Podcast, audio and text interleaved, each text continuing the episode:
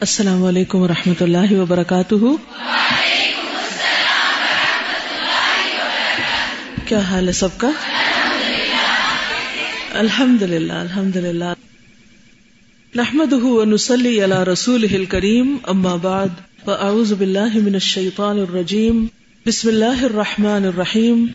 رب اشرح لی صدری ویسر لی امری، واحلل عقدۃ من لسانی یفقهوا قولی۔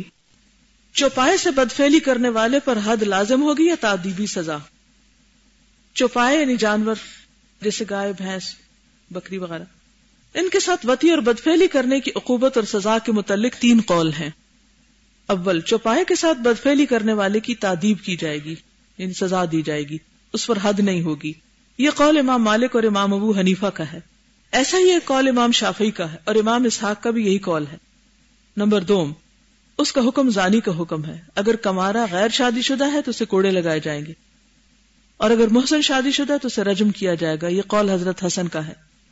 سوم، اس کا حکم لوتی کا حکم ہے۔ امام احمد بن حنبل کی یہی تصریح ہے۔ کیونکہ یہ بھی ایک غیر طبی فیل ہے۔ فطرت کے خلاف۔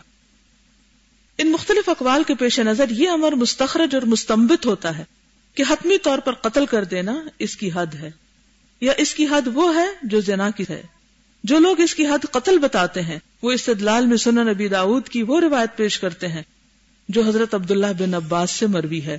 آ، حضرت صلی اللہ علیہ وسلم نے ارشاد فرمایا، من اتا بہی متن فخت وقت جو شخص چوپائی کے ساتھ بدفیلی کرے، اسے قتل کرو اور اس کے ساتھ چوپائے کو بھی جان سے مار دو۔ کیونکہ اس کے اندر بھی ایسی نجاست آ جاتی ہے کہ جس سے مزید خرابی پھیلنے کا اندیشہ ہے۔ جہاں آپ نے میڈ کاؤ کا قصہ سنا ہوگا، یہ اور اسی طرح کے فساد اور خرابیاں، کیونکہ اس سے بھی جانوروں کے اندر بیماری آنے اور پھر اس جانور سے دوسرے جانور کو اور اس سے مزید آگے بیماریاں پھیلنے اور پھر یہ جانور انسانوں کی غذا بھی بنتے ہیں۔ تو وہ پھر انسانوں کے اندر وہ چیزیں ٹرانسمٹ ہونے کا اندیشہ ہوتا ہے۔ یہ سب خلاف فطرت چیزیں یہ وتی اور دخول ایسا ہے کہ کسی حال میں جائز نہیں۔ لہذا اس کی حد قتل ہے۔ وہ لوگ جو اس کے متعلق حد کے قائل نہیں کہتے ہیں کہ اس بارے میں کوئی صحیح حدیث موجود نہیں۔ اگر کوئی صحیح حدیث موجود ہوتی تو ہم ضرور اس کے قائل ہو جاتے۔ اس کی مخالفت کا ہمارے پاس کوئی راستہ ہی نہ ہوتا۔ اسماعیل بن سعید اشالنجی اس باب میں کہتے ہیں کہ میں نے امام احمد سے پوچھا کہ چوپائے کے ساتھ بدفیلی کرنے والے کے بارے میں کیا حکم ہے؟ امام صاحب خاموش رہے۔ امر بن ابی امر کی حدیث اس بارے میں ثابت شدہ حدیث نہیں۔ تحاوی اس حدیث کو ضعیف کہتے ہیں۔ نیز یہ روایت حضرت عبداللہ بن عباس سے مروی ہے۔ لیکن خود ان کا فتویٰ اس کے خلاف ہے۔ وہ یہ فتویٰ دیتے ہیں کہ اس پر حد نہیں۔ چنانچہ ابو داود کہتے ہیں کہ ابن عباس کا یہ فتویٰ ان کی حدیث کو ضعیف قرار دیتا ہے۔ اس میں بھی کوئی شبہ نہیں کہ اس بارے میں طبی زجر و توبیخ بے اعتبار لباطت طبی زجر و توبیخ سے زیادہ قوی ہے۔ اور ظاہر ہے کہ انسانی تباہ میں چوپائے کے ساتھ وتی اور دخول کرنے اور انسان کے ساتھ وتی اور دخول کرنے میں زمین آسمان کا فرق ہے۔ اس لیے ایک کو دوسرے پر قیاس کرنا قیاس فاسد ہے۔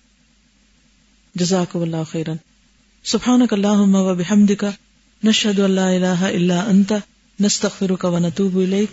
السلام علیکم و رحمۃ اللہ وبرکاتہ۔